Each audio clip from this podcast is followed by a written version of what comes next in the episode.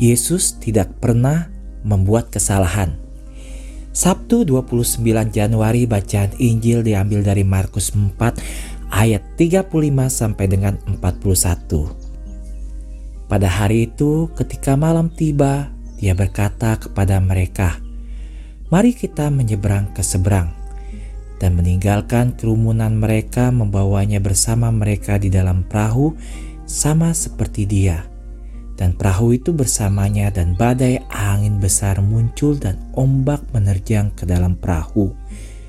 Sehingga perahu itu sudah terisi tapi dia berada di buritan tertidur di atas bantal dan mereka membangunkannya dan berkata kepadanya, Guru, apakah Anda tidak peduli jika kami binasa? Dan dia bangun dan menghardik angin dan berkata kepada laut, damai, diam. Dan angin pun berhenti dan terjadilah ketenangan yang luar biasa. Sahabat, kita semua senang membaca kehidupan Yesus kita dan melihat bahwa dia adalah manusia yang sempurna. Dia lelah, haus, lapar, dan pada beberapa kesempatan dia juga bisa marah. Kita senang melihat bahwa Dia adalah manusia sama seperti kita dalam segala hal kecuali dosa, sehingga Dia bisa mengerti saya dengan sempurna. Ketika saya lelah, haus, lapar, ataupun marah, karena dia sudah mengalami berabad-abad sebelum saya lahir. Oke, sahabat, kata Anda dia mengerti. Lalu, kenapa dia kadang-kadang menempatkan kita dalam kondisi sulit dan tampaknya tertidur di tengah cobaan berat kita? Pertanyaan bagus. Yesuslah yang berkata, Mari kita menyeberangi ke seberang. Saat mungkin Santo Petrus sudah melihat kondisi awan yang gelap dan berpikir, hmm, kemungkinan akan ada situasi yang buruk. Tetapi Yesus berkata, "Ayo pergi."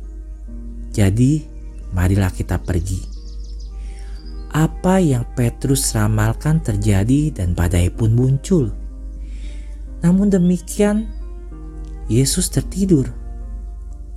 Santo Petrus tidak pernah melupakan pelajaran itu dan bertahun-tahun kemudian dia menulis dalam suratnya yang pertama, serahkan semua kecemasanmu kepadanya karena dia peduli padamu.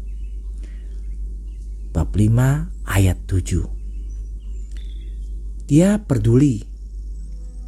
Yesus mungkin tampak tertidur, tetapi Tuhan terus mengawasi. Di tahun terakhir kehidupan Saint Teresia dari Kalkuta di bumi adalah tahun yang sulit. Dia baru saja menginjak usia 86 tahun.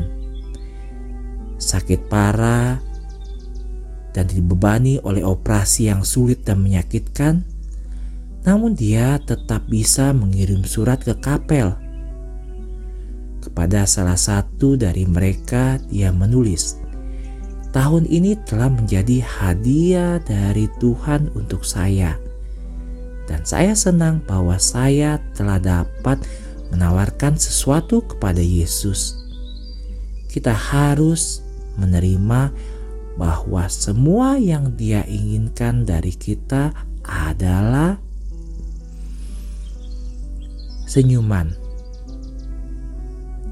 Biarlah kita selalu berdoa kepada Tuhan dengan penuh kepercayaan. Dia mengasihi kita dan tahu apa yang terbaik bagi kita. Saya tidak tahu mengapa semua ini terjadi tahun ini, Tetapi saya yakin akan satu hal. Yesus tidak pernah membuat kesalahan. Maria, ibuku, jangan biarkan aku melupakan bahwa Yesus tidak pernah membuat kesalahan. Bunda Maria, harapan kita dan tata kebijaksanaan, doakanlah kami